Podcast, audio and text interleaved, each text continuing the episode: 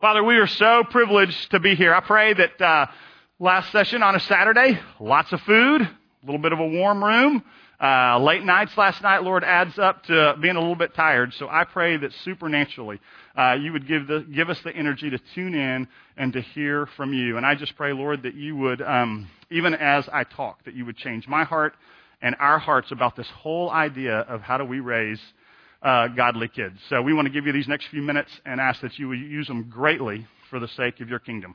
We pray these things in Jesus' name. Amen. All right. Well, Todd read something to you that was a little bit funny last night about the whole parenting deal. I have a parenting job description right here that I want to read to you if I can. And this is courtesy of the messengers. They slipped this to me. Um, and here's what it says. It's the position of mom or dad okay? And it starts with this whole like, here are the responsibilities for a mom and dad. First of all, the term is for the rest of your life, okay? You must be willing to be hated, at least temporarily, until someone needs five dollars. You must be willing to bite your tongue repeatedly, almost must possess the physical stamina of a pack mule, be able to go from zero to 60 miles per hour in three seconds flat in case this time, the screams from the backyard are not someone just crying wolf. Must be willing to face stimulating, te- stimulating technical challenges, such as small gadget repair, mysteriously sluggish toilets, and stuck zippers. Must screen phone calls, maintain calendars, and coordinate production of multiple homework projects. Must have ability to plan and organize social gatherings for clients of all ages and all mental outlooks must be willing to be indispensable one minute and embarrassment the next. must ha- handle assembly and product safety testing of a half million cheap plastic toys and battery operated devices. Must always hope for the best but be prepared for the worst. Must assume final, complete, and account- accountability for the quality of the end product. And responsibilities also include floor maintenance and janitorial work throughout the facility. Second section, wages and compensation. Get this. You pay them. Off, offering frequent raises and bonuses. A balloon payment is due when they turn 18 because of the assumption that college will help them become financially independent. When you die, you give them whatever is left. The oddest thing about this reverse salary scheme is that you actually enjoy it and wish you could only do it more. Can I tell you, and I mean, y'all have heard so much stuff, and it has been great stuff. And I've been in three or four of the different sessions and stuff like that, but I want to make sure y'all walk home. It's real easy to hear these really good communicators and folks who are really good parents up here and to walk away from this time with maybe some guilt and shame. Man, God's grace covers a multitude of parenting mistakes. Okay? So you need to walk away with that. Man, it is never too late. God is never finished with us or with our kids. You know, Todd said last night that Alex was a product of a family uh, that you would never think that a, a godly woman would come out of that. Man, my wife is exactly the same. Mom, dad, alcoholic, brother, alcoholic. She was going down the wrong road, and all of a sudden, at the age of 13, some high school kid on a softball bleacher shared Christ with her and bam, turned her life around and plucked her out of that environment. And she's been walking with Jesus ever since. Man, God's grace is good. And it covers a ton of multitude, multitude of parenting mistakes. All right. Well, let's talk a little bit about how do we kind of put a bow uh, on this weekend. And what I want to do is I hope to give you a framework for any time you think about how to parent you can go back to this passage of scripture we're going to look, look at, and it will remind you very simply of what you need to be doing. But the first thing I need to do is remind you that our purpose, parents, family, church, all of us is we are trying to raise godly kids is what we're trying to do. We're trying to make disciples in our home. But we have made, parents and church have made an absolutely fundamental mistake. Okay? A huge mistake and here's what we have done. Okay? This right here represents the number of hours, okay, that your kids are at church in any given year. If you come every single Sunday, the church gets your kids 52 hours a year, right? Okay? This right here represents the number of hours that your kids are at home with you. Okay? 2,500 to 3,500 hours a year, depending upon what life stage you are in. Okay? The fundamental mistakes that we have made, first, is that the church has come along and said, we are going to put all of our money, all of our resources, all of our people power, and we're going to invest in these 52 hours. Folks, we, Watermark, the church has blown it. Okay? We have absolutely blown it because we as the church, Big C Church and Watermark, I feel like the last few years, have not been smart enough to see that we need to be investing in the 3,000 hours as well. And so, as a representative of Watermark, I, I just want to really ask your forgiveness. It seems really obvious that this is the right thing to do, but for whatever reason, and it's not just Watermark, it's the church worldwide as far as I'm concerned, but we've made a fundamental mistake in that we've put everything we're doing into this whole idea of the 52 hours that we have with your kids, and we're gonna, we're making a change. Okay, we're going to continue to do great stuff on Sunday morning for your kids. Okay, but we are about to start putting time, energy, and resources into these 3,000 hours that belong to you and your kids. We don't know exactly what that's going to look like yet. We don't know when that's going to take place. But our heart is that we want to begin to do this. Now, that's our issue. Now I want to talk about your issue. Okay? Your issue is that you have let us do that. Okay? The Christian church in the United States, okay, has absolutely abdicated their responsibility to the church to raise godly kids. Okay, you have said, we're going to let those church folks work with these 52 hours, okay, but we're not going to do stuff at home. And I tell you, I don't care if you go to the greatest church in the world that's absolutely perfect with these 52 hours, your kids have got no shot. Okay? None. Because look at the hours that they've got at home with you. Okay? So we have made, we've both, church, parents, have made fundamental mistakes in how we think about this whole idea of raising godly kids. Okay? And the consequences have been significant. Folks, we have invited more pain in the lives of our kids and in our own lives than we can imagine. Unnecessarily, it's not necessary. Look, suffering is a part of the Christian life. You can read the New Testament and it is part of our life. Okay? But, but does anybody else want unnecessary suffering? I, I, if I'm suffering because of the mistakes I've made and the disobedience that I have, I, I don't want that. I want whatever God's got for me that's going to help shape me into a man of God. But I don't want to bring extra on myself because I've been disobedient. Okay? And so we have brought a ton of unnecessary pain and hurt and suffering into our life because we've been disobedient in this area. There's also some folks that have been thinking about this whole family ministry idea for several years that say Christian kids that grow up in church, Christian kids that go to college, we are losing 80% of them. Okay? When they leave high school and the church, we lose them. Now, some do come back. Here is the great news at Watermark. Man, our junior high and high school folks are knocking it out of the park. Those stats are not even close at Watermark. Okay, I don't know what our stats are, and I am so thankful for our student guys that are doing a great job with our kids. Because 80% is not the number at Watermark, but 80% is the number around Christianity in U.S. worldwide, that we're losing our kids. The third thing the third consequence of this is that our kids are not prepared to stand up in the public square and stand up for Christ and who he is and to battle the philosophies and everything else that's out there. Todd, for those, those of y'all that were at church on Sunday, Todd told a great story about Kirby, man in the classroom, on the whole creation deal. That Kirby just raised her hand and said, Well, how do you know that the earth is that old? And teacher gave her kind of a side swipe answer, and, and they had a great dialogue. Man, I hope my kids can raise their hand in class and ask questions like that in a respectful, loving, kind way. But we have not raised kids in the church that are able to stand up for Christ and the Scriptures. And so here's what I want to make a case for okay, is that the home is the primary place for, to make disciples of your kids.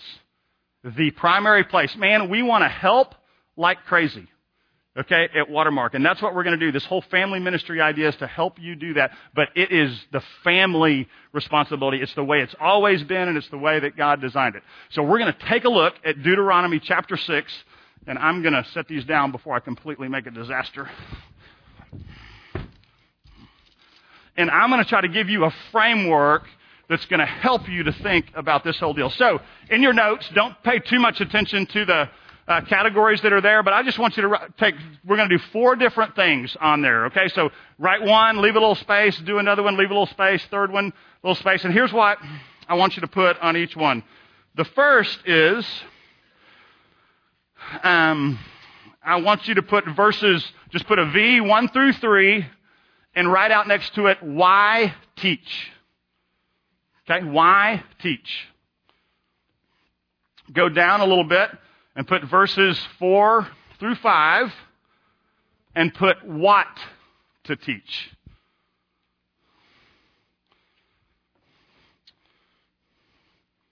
Okay, go down a little bit further. Verse 6, you're going to put the key to teach. And drop down a little bit more. Verses 7 through 9 the how to teach. Folks, this is the core foundational passage of Scripture that talks about how we raise godly kids in the Bible. This is the one. So if we can get our hands around this passage of Scripture, okay, we're going to have a foundation for the rest of our lives on how to raise godly kids. And so we're going to spend a little bit of time doing that. And just so you know, to give you a little bit of background on this, this is when Moses, okay, is about to go towards the promised land, but he didn't get to go because he messed up. So they are sitting on the verge of the promised land. The old generation that had been wandering in the desert for 40 years is dead.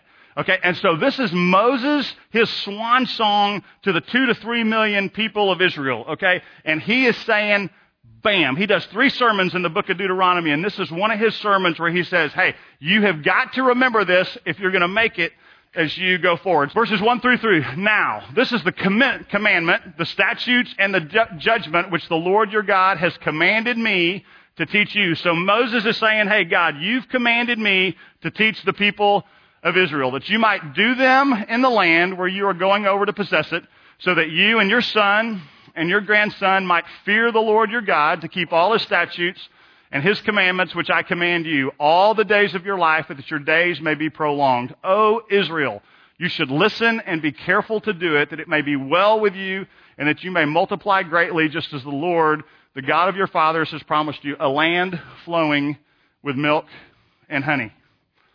Okay? We don't have time to get into all the background. Okay? So let me just tell you, if you're looking to burn a few quiet times, Deuteronomy 6, 1 through 9 would be a great place to spend some time because there is so much here to unpack, but we're just going to kind of skim the cream off the top. Okay, but the thing that you need to know is that it is a command, okay, for you to teach God's ways to your kids. It's, a, it's an imperative command. We don't, from God's perspective, we don't have an option. So when we are not teaching our kids in our home, okay, we are not pleasing the Lord. Folks, this is a huge deal to Him. Huge. We're commanded by Him to teach these things to our kids. Tell you a great story. Sunday after uh, after church, Todd did the whole creation thing. Trisha is uh, is a bi- was a biology teacher for seven or eight years in high school. And by the way, I forgot to do this at the beginning, but uh, I've been married for about 17 years, and I have three daughters. Okay, Kelsey and Kaylee are twins, 13, woo! And Kendall, 11, woo! It's coming, okay? Yeah, and so, so that, and this is Trisha's hot button, right? Biology and all that kind of stuff. So get, she gets home and I'm, I'm at the office still and they're kind of working around and Trisha's like, oh girls, come on. So she sits my girls down and for 30 minutes, she sits down and she walks through this whole origin creation argument that Todd went through with our girls because she wants them to be able to stand up in the public square and be able to do what Kirby did. Man, Kirby encouraged my girls on Sunday, and Trisha sat down and taught my girls. And so after Trisha called me on the phone and said, Hey, you wouldn't believe what I just did. And so I'm sure I could just see the girls going, Oh gosh, you know? So I get in the car, ask them a little later how they did. They go, Oh, dad. 20 minutes of class today. okay? So, but man, they got it. And Trish said they asked great questions. And, you know, we get the, oh, shoot, are you kidding me? You know, some of that kind of stuff. But man, we are commanded to do that stuff. And so Tricia sat down and talked to our girls about this whole idea of origin that talked, Todd talked about on Sunday. And so here's the second thing. So number one, we're commanded to do that. The second thing is there is a link between obedience and blessing all throughout the scripture. Okay? Obedience and blessing. Okay, it talks about it in here. If you will do what I say, then I am going to bless you. Now, I gotta go off. I went to ORU, uh, all kinds of charismatic roots in my life and stuff like that. I heard all the time, okay, that blessing means you're gonna get rich. False. Okay? Not necessarily true.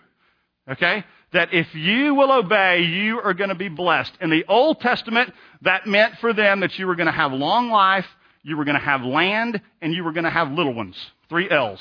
Okay? Long life, land, and little ones. Okay? That's what blessing was in the Old Testament. So God is saying, if you will obey, here are the things that you are going to get. They are linked. Obedience and blessing. Okay? Somebody know, I'll have them stand up just to keep our blood. Anybody know Joshua 1 8 by heart? This book of the law?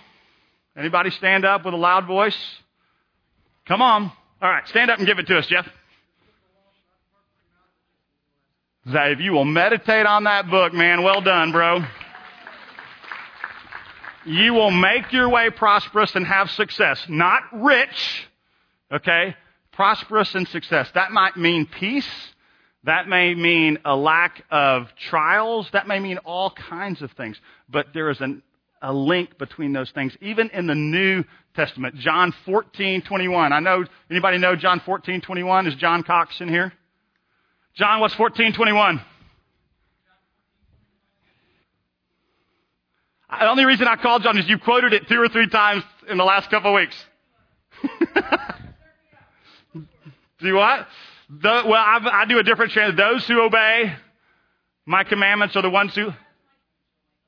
That's right. That passage, well done. Sorry about that. The problem with that is that's my boss. Okay? So I will hear about that. Okay? I promise you. Okay? But that verse is, it just says that if you will obey at the very end, Jesus says to the disciples, I will reveal myself to you. Obedience, and Jesus tells us who he is. We all want to be Christ-like. Okay? We want Jesus to reveal himself to us. That's what we want. That's what we do as Christians. That comes from obedience. Okay? Obedience and blessing, obedience and intimacy are completely linked. And that's what this passage right here is talking about. Okay? So here's the deal. Why teach? So you will prosper. Okay? With the right definition of prosper, that's why you teach your kids. Okay? All right, second point in this whole deal what to teach in verses 4 and 5. Hear, O Israel, the Lord is our God, the Lord is one. You shall love the Lord your God with all your heart and with all your soul and with all your might. That sound familiar? Matthew 22, 37 through 39 in the New Testament. Again, Moses telling the people, this is how you are going to be prosperous in the land that you are, that you are, that you are going into. This is called the Shema, okay? In Hebrew, in, in, in, the life of the Hebrews, this is called the Shema. It was the rallying cry for all of Israel. Hear, O Israel, the Lord our God is one. They lived among people that were polytheistic. They had a ton of gods. So they would, as part of their national tradition, this is what they would walk around. They would sing and shout and slogans and all that kind of stuff. Hear, O Israel, the Lord is our God. The Lord is one. Okay, the only real good illustration I can help you with that is it's the way we feel about freedom. Okay, in the United States. Okay, we have holidays, we have celebrations, we put up banners. Whenever we get attacked, we freak out because folks are a- attacking our freedom. Okay, our rallying cry in the U.S., okay, is freedom. Okay, the rallying cry of the Israelites was, Hero Israel, the Lord our God is one. That's how deeply connected this was to those people. So we're asking the question, what do we teach? Okay, we teach our family, our kids, how to love the Lord your God with all your heart, with all your soul, with all your mind, and all your strength. We would say it at Watermark. Okay, what do we teach? We teach our kids what it means to be fully devoted. What that means. I had several folks encourage me to talk a little bit about this story. Heard a couple folks mention it in, in the breaks uh, or in the, the other breakout sessions. My, my twins turned 13 on June the 29th. And so all through them growing up and all that kind of stuff, we've had various conversations about sexual things and purity and all that kind of stuff. But we kind of knew, we kind of stood on the shoulders. How many of y'all went to Brett and Sherry's Johnson's on the whole purity thing? Man, genius. Okay, what they do. We, we just do what they do, okay? Um, and so we, we set aside early in the spring, said, okay, we're going to take a weekend, okay, this summer for each one of our twins, and we're going to take them away. We're going to take them away somewhere. We're going to do some fun stuff. My girls like to shop, so we took them to some cool shops, gave them some money, said, you can't leave the shops until you've spent every single penny of it. Okay, and we just did some really fun things, and we went away four or five hours, went to Tulsa with one kid, and Waco eh, uh, with the other. But, but, but, they still, but they still had them all, which is a great thing for my girls, okay? And, and so we took them away, and in the car, and we used the stuff from um, Family Life Ministry called Passport to Purity, but, but not entirely. Okay, so what we did, this was a welcome to adolescence weekend, okay, is, is what this was. That's what we called it. They knew it was coming. And so we covered four major things with them over the course of those two or two and a half days. The first thing we talked with them about, and these were very direct, conversations. And we just said the first, kind of the first session we did was, hey, let me tell you, remind you about our household. That is that God and His Word is the ultimate authority. And we use it to be our authority, conscious, and guide in everything that we do at our house. We have bet the farm that the Bible is true. Okay? And that's how we're going to live our life. Okay. The second thing that we talked about in that first session was the authority of your parents okay, is that God has given us, Trish and I, as flawed as we are, the authority and the responsibility to raise godly kids. And so I know you're not completely thrilled about this whole deal. It's a little creepy, I think, for them to kind of disappear just to focus on them for a while. Okay? But, but we're going to go do this. And so after they heard the shopping and the money and stuff like that, they were all in. Okay? Okay, so we went, and so that's what we talked about the first, the first time. The second thing is we just unpack the whole idea of peer pressure. What does that mean? What does that look like? How does that work? What's going on right now that's in your life where you're getting pulled? All those kind of things. And we just had some great conversations around the whole peer pressure deal. The third session we did with them got a little creepy too, was just the whole, I mean, we, and we have talked about the whole sexual thing before, different pieces. I mean, but we unpacked it all. Mechanics of intercourse and all that kind of stuff. Okay, on this 13th birthday. Okay, so, alright, so dad left the room, okay, for about 30 minutes, okay, uh, just to make Kaylee feel a little bit more comfortable with this whole deal. And Tricia went through all of that, and then I got to come back in and do the how boys work. Okay? And got to talk about what they're like. And all of a sudden, for, for Kaylee on this deal and for Kelsey, all this modesty conversation we've been having for all these years, bing, light goes on. Boys like to look at girls' bodies. Oh, that's why y'all want me to wear modest clothes. Now I get it. And this whole thing just kind of started to make sense for my girls. And so I got to come in and tell them that guys are idiots and they have one thing on their mind and you can't date till you're 60. Okay? So we had that conversation. That didn't go over super well, the whole dating part of that. Okay? And so we talked about that. And then the last, the fourth session that we did was we said, okay, and this was awkward. Okay, I just want to tell you, it's one of those things that you just want to kind of bail out on But the whole idea was how do you maintain your purity? What does that look like? How do you do that? And so we sat down and we gave Kaylee a list of 10 things, and this is all in the Passport to Purity. I didn't create this. Okay, but it's 10 things, and we want you to rank these things, okay, in succession is to watch from least intimate to most intimate, to being alone with a boy, holding hands with a boy, kissing a boy, French kissing a boy, touching below the neck, touching below the waist, laying on the couch with clothes on, laying on the couch with clothes off, intercourse, the whole deal. And we just handed that to her and said, rank them. Okay? What do you think? Okay? What does that look like? And she's a little creeped by this. And so the first conversation we have is, what of this don't you understand? Okay, which of these things? Let's have that conversation, okay? And so we did that. And so Trisha and I had to take a time out and say, what do we think about the, you know, kind of do, kind of do that whole deal. Make sure we were totally on the same page, okay, with what was happening Uh, on that thing. Came back and we had a great conversation with Kaylee. And so the ultimate question at the end of that session is, hey, where do you want to draw your line?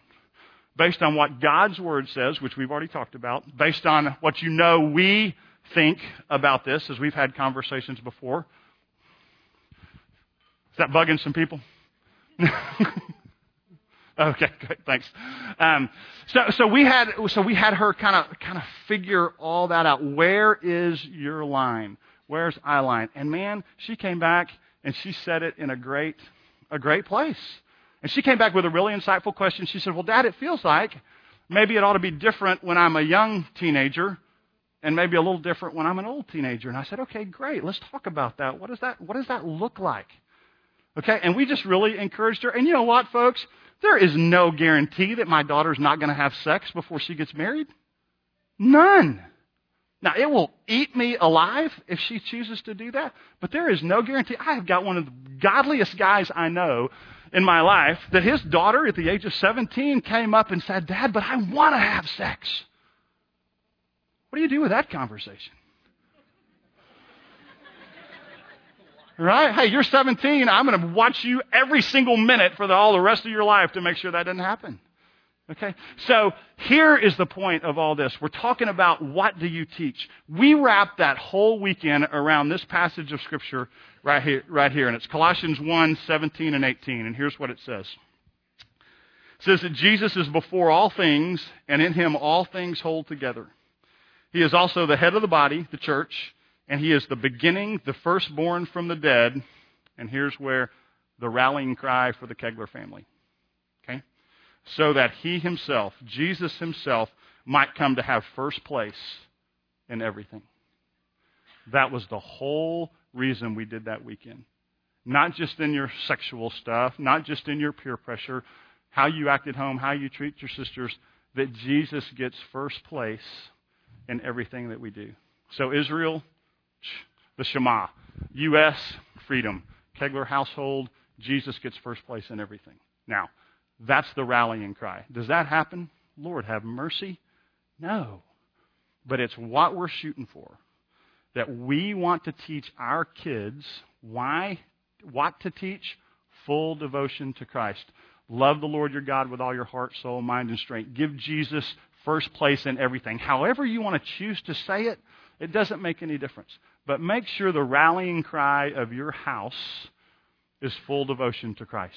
However you decide to say that. So that's what we want to teach.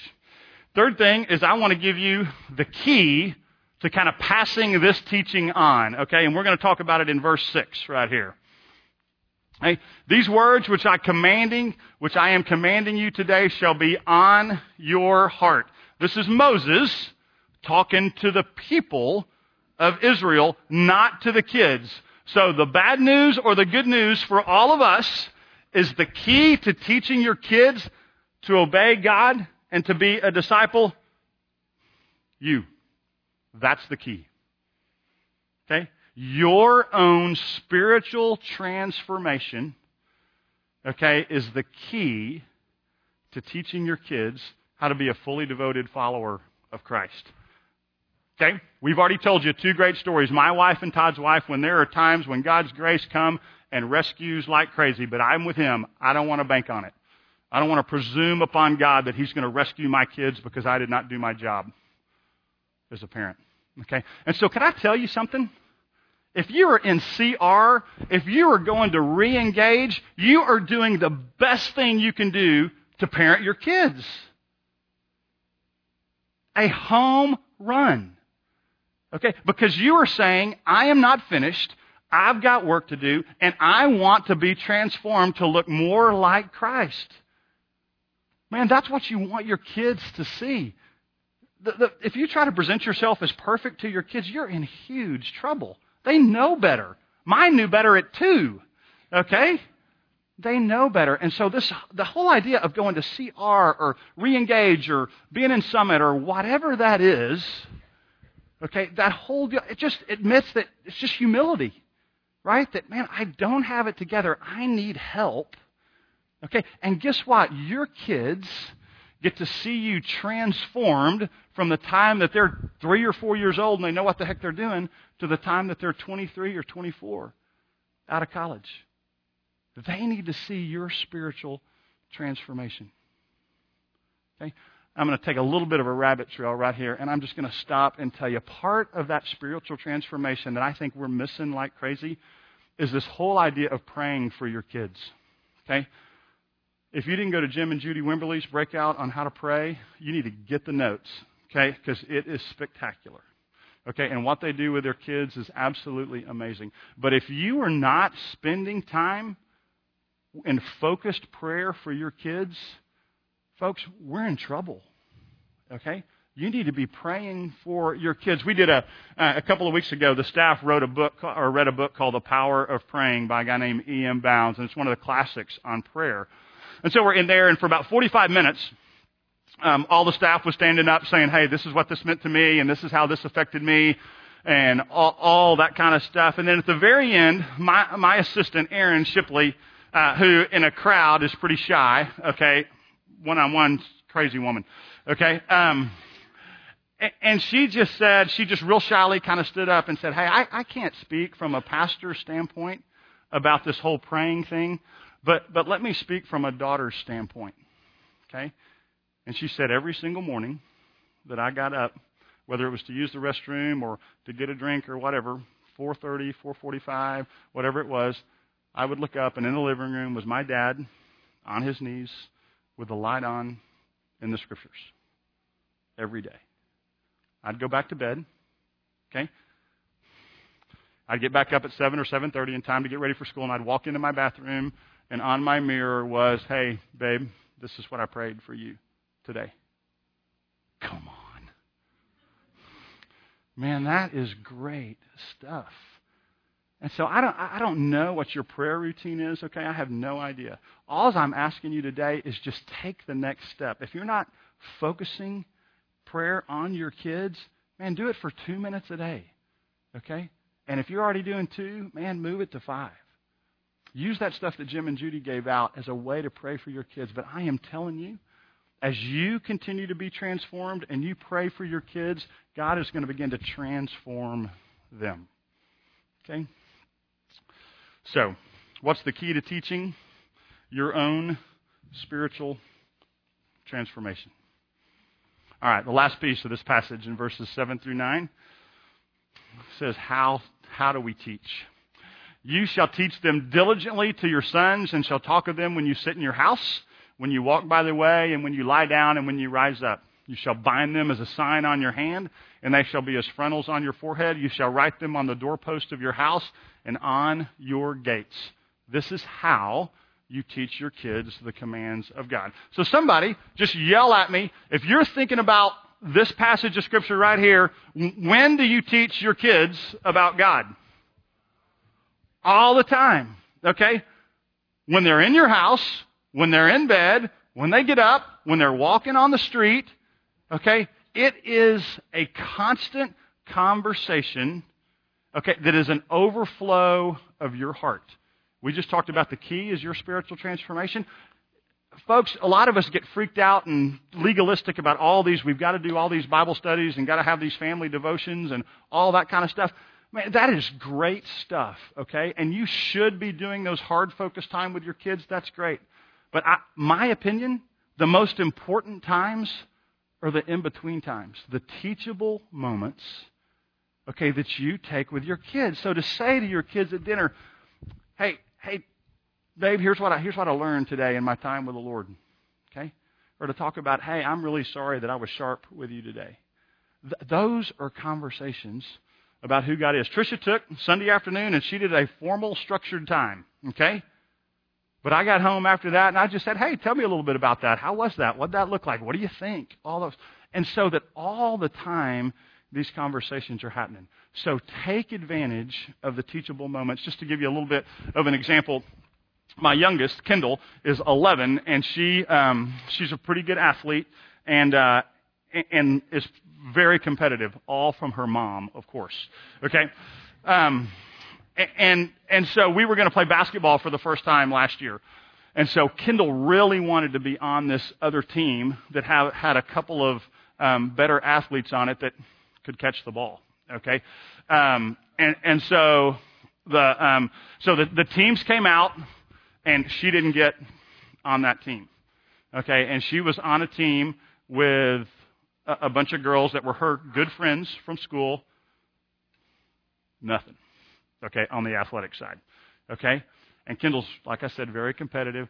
And it, it was, she was hurt by that. She was like, Dad, this is going to be miserable. I don't want to play. I mean, tears, just thinking about all that kind of stuff. And so, and, and this is God's grace, but in the midst of that, I went into her room one night and we were talking about that. And I said, Kendall, hey, here's the deal. I'm going to be the assistant coach. And, and I didn't tell her that I was frustrated too, okay? Because uh, of the team I was going to have. Sorry.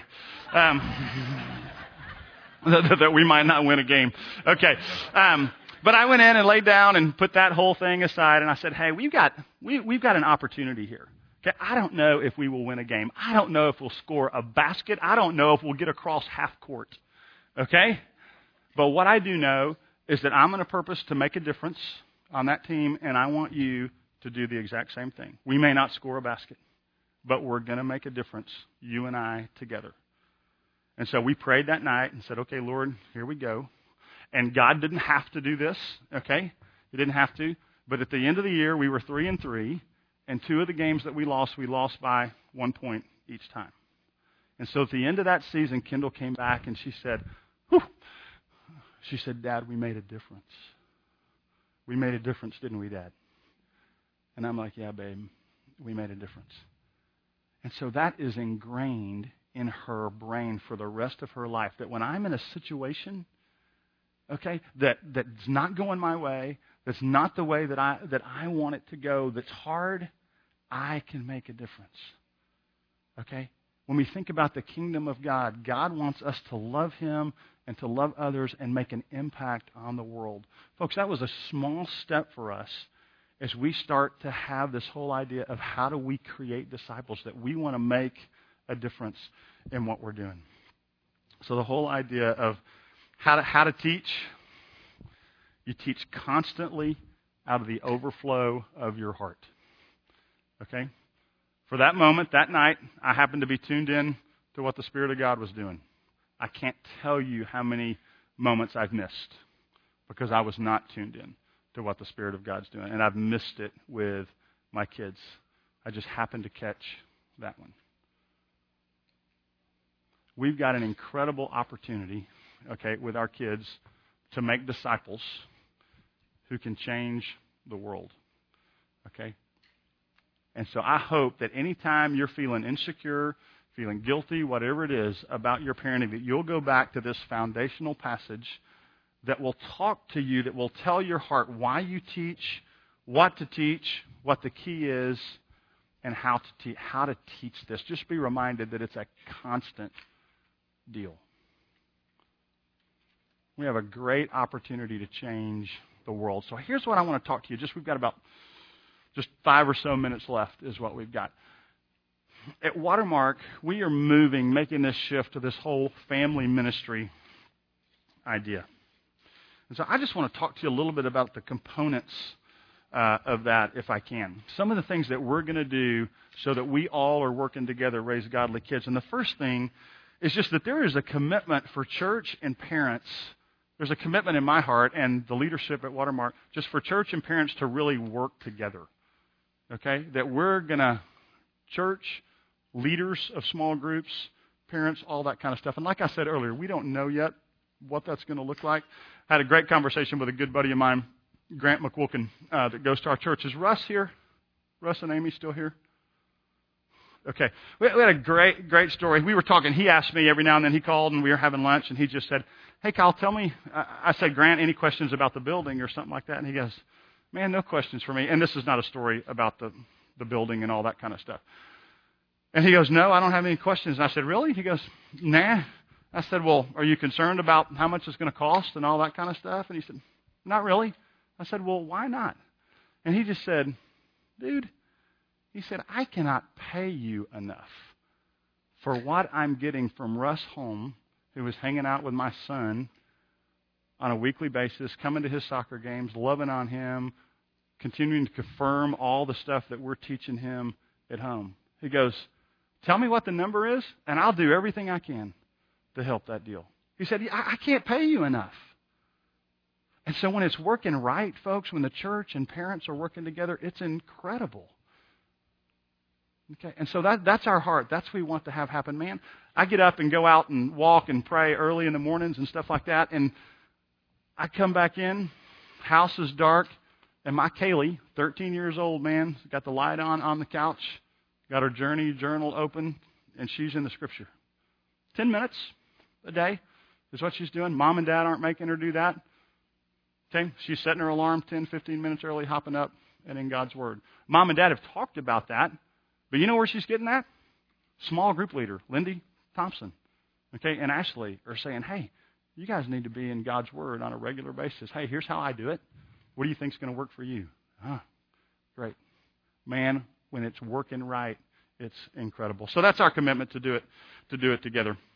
The other thing that we're going to do is that we're going to begin to worship together as parents and kids. Okay? Now, we're not going to do that every week, okay? And some of it we're not going to be able to accomplish until we get into the new building and all the all the stuff that we've got. But our dream is that we have parents and kids together in the same room watching the common experience so that you can walk away after that and say, Hey, what'd you learn? How was that? What did you think about that? We've got this, when we're sitting around dreaming, we're talking about dinner theater stuff and everybody meeting in the middle to go out and go serve in the community and all this stuff about how do we put parents and kids in the same experience so that, they got common language and common ground to look at. And then the last thing, the last component of this whole family ministry deal is just this whole idea of a resource center. Just that we want to have people and resources available to anybody that's wrestling with stuff that comes that comes up. I mean, there's a ton of folks here, single parents, man, that are wrestling with some really hard stuff. I want to have a list of five single parents, man, who are walking with Christ and living that life as best that they can so that I can say, boom, here's five email addresses that you can go talk to. Parents that have got kids that have got ADD or ADHD and are struggling at school, bam, here's four or five folks that you can go talk to. Okay, folks that have got kids that are um, just have just I mean we've got some kids right now in our children's ministry. I mean that are just we can't we can't get them. We can't. It's just they're a total distraction in terms of what we're doing. And so we called the mom out of the, the worship center last two weeks ago, and she came and she was kind of pensive and oh no and what's going on. And I just talked to her and I said, hey, we're not mad, we're not angry, we're not frustrated. We just want to man, we want to help you. Is this same thing going on at school? You know, well, yeah, it's kind of going on at school. What's the counselor doing? Well, a little bit of this, that, and the other. He said, well, we're not mad. We want your son. We're thrilled. We want to love him, but we want to help you work through this deal. So we want to have a resource center, folks, that's going to be able to help you with whatever is coming on. When you get ready to talk about sex, Man, we want that passport to purity stuff right there for you to be able to look through and see is that exactly what you want to do? And have some folks that have done that so that you can talk to them and ask questions. And so, this whole family ministry idea, I am so jazzed about, I can't stand it. But for one more reason. Okay? If we start to do this well, the church and parents and the family partnering together, and we do it well here, the world's going to come to our doorstep. Okay? and they are going to say, I want some of that.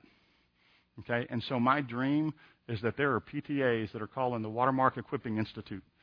And they are saying, hey, can you send me, okay, can you send me somebody to come talk to my parents at our PTA meeting about ADHD? Or about, I sat in Jay and Jenny Burns' breakout today for a little bit on the prodigal child. Can you come talk to us about prodigal children? I am telling you, man, if we do this and we do it right and do it well, we can change the world. You change your family, you can change the world. And so we just want to be a resource to you. Again, my whole team was saying, Kyle, don't outpunt your coverage, man. We don't have anything yet. Okay? okay? So I'm just telling you, as we had a parenting conference, I just wanted to tell you what our heart is. I don't know how fast all this stuff will get developed, man, but I just want you to know our heart. And if you're interested in being part of that team and, and helping out with that, man, let me know in an email or do something like that because um, we, we want to make a difference through family ministry. Okay? Let me pray for us. Father, thanks for the great privilege uh, that we have to be your children. Father, and you love us and care about us deeply. And so, Father, I pray that you would equip us, Father, to love our kids well and to raise kids who are fully devoted to you. Father, we tell you we cannot do it apart from the power of the Holy Spirit in our life. Father, we're going to mess it up anyway. But Father, we're thankful that your Spirit, forgiveness, covers a multitude of parenting mistakes. And so when we do do that, we want to get back on with the horse and we want to keep going. Father, would you help us to do that? And I pray, Lord, that Watermark would be um, a, a city on a hill for this whole idea, that folks would come to us and say, hey, talk to us about what you're doing because how you love people is different and how you care for people is different because your kids are different. And so, Father, would you help us with that? And we pray these things in Jesus' name. Amen.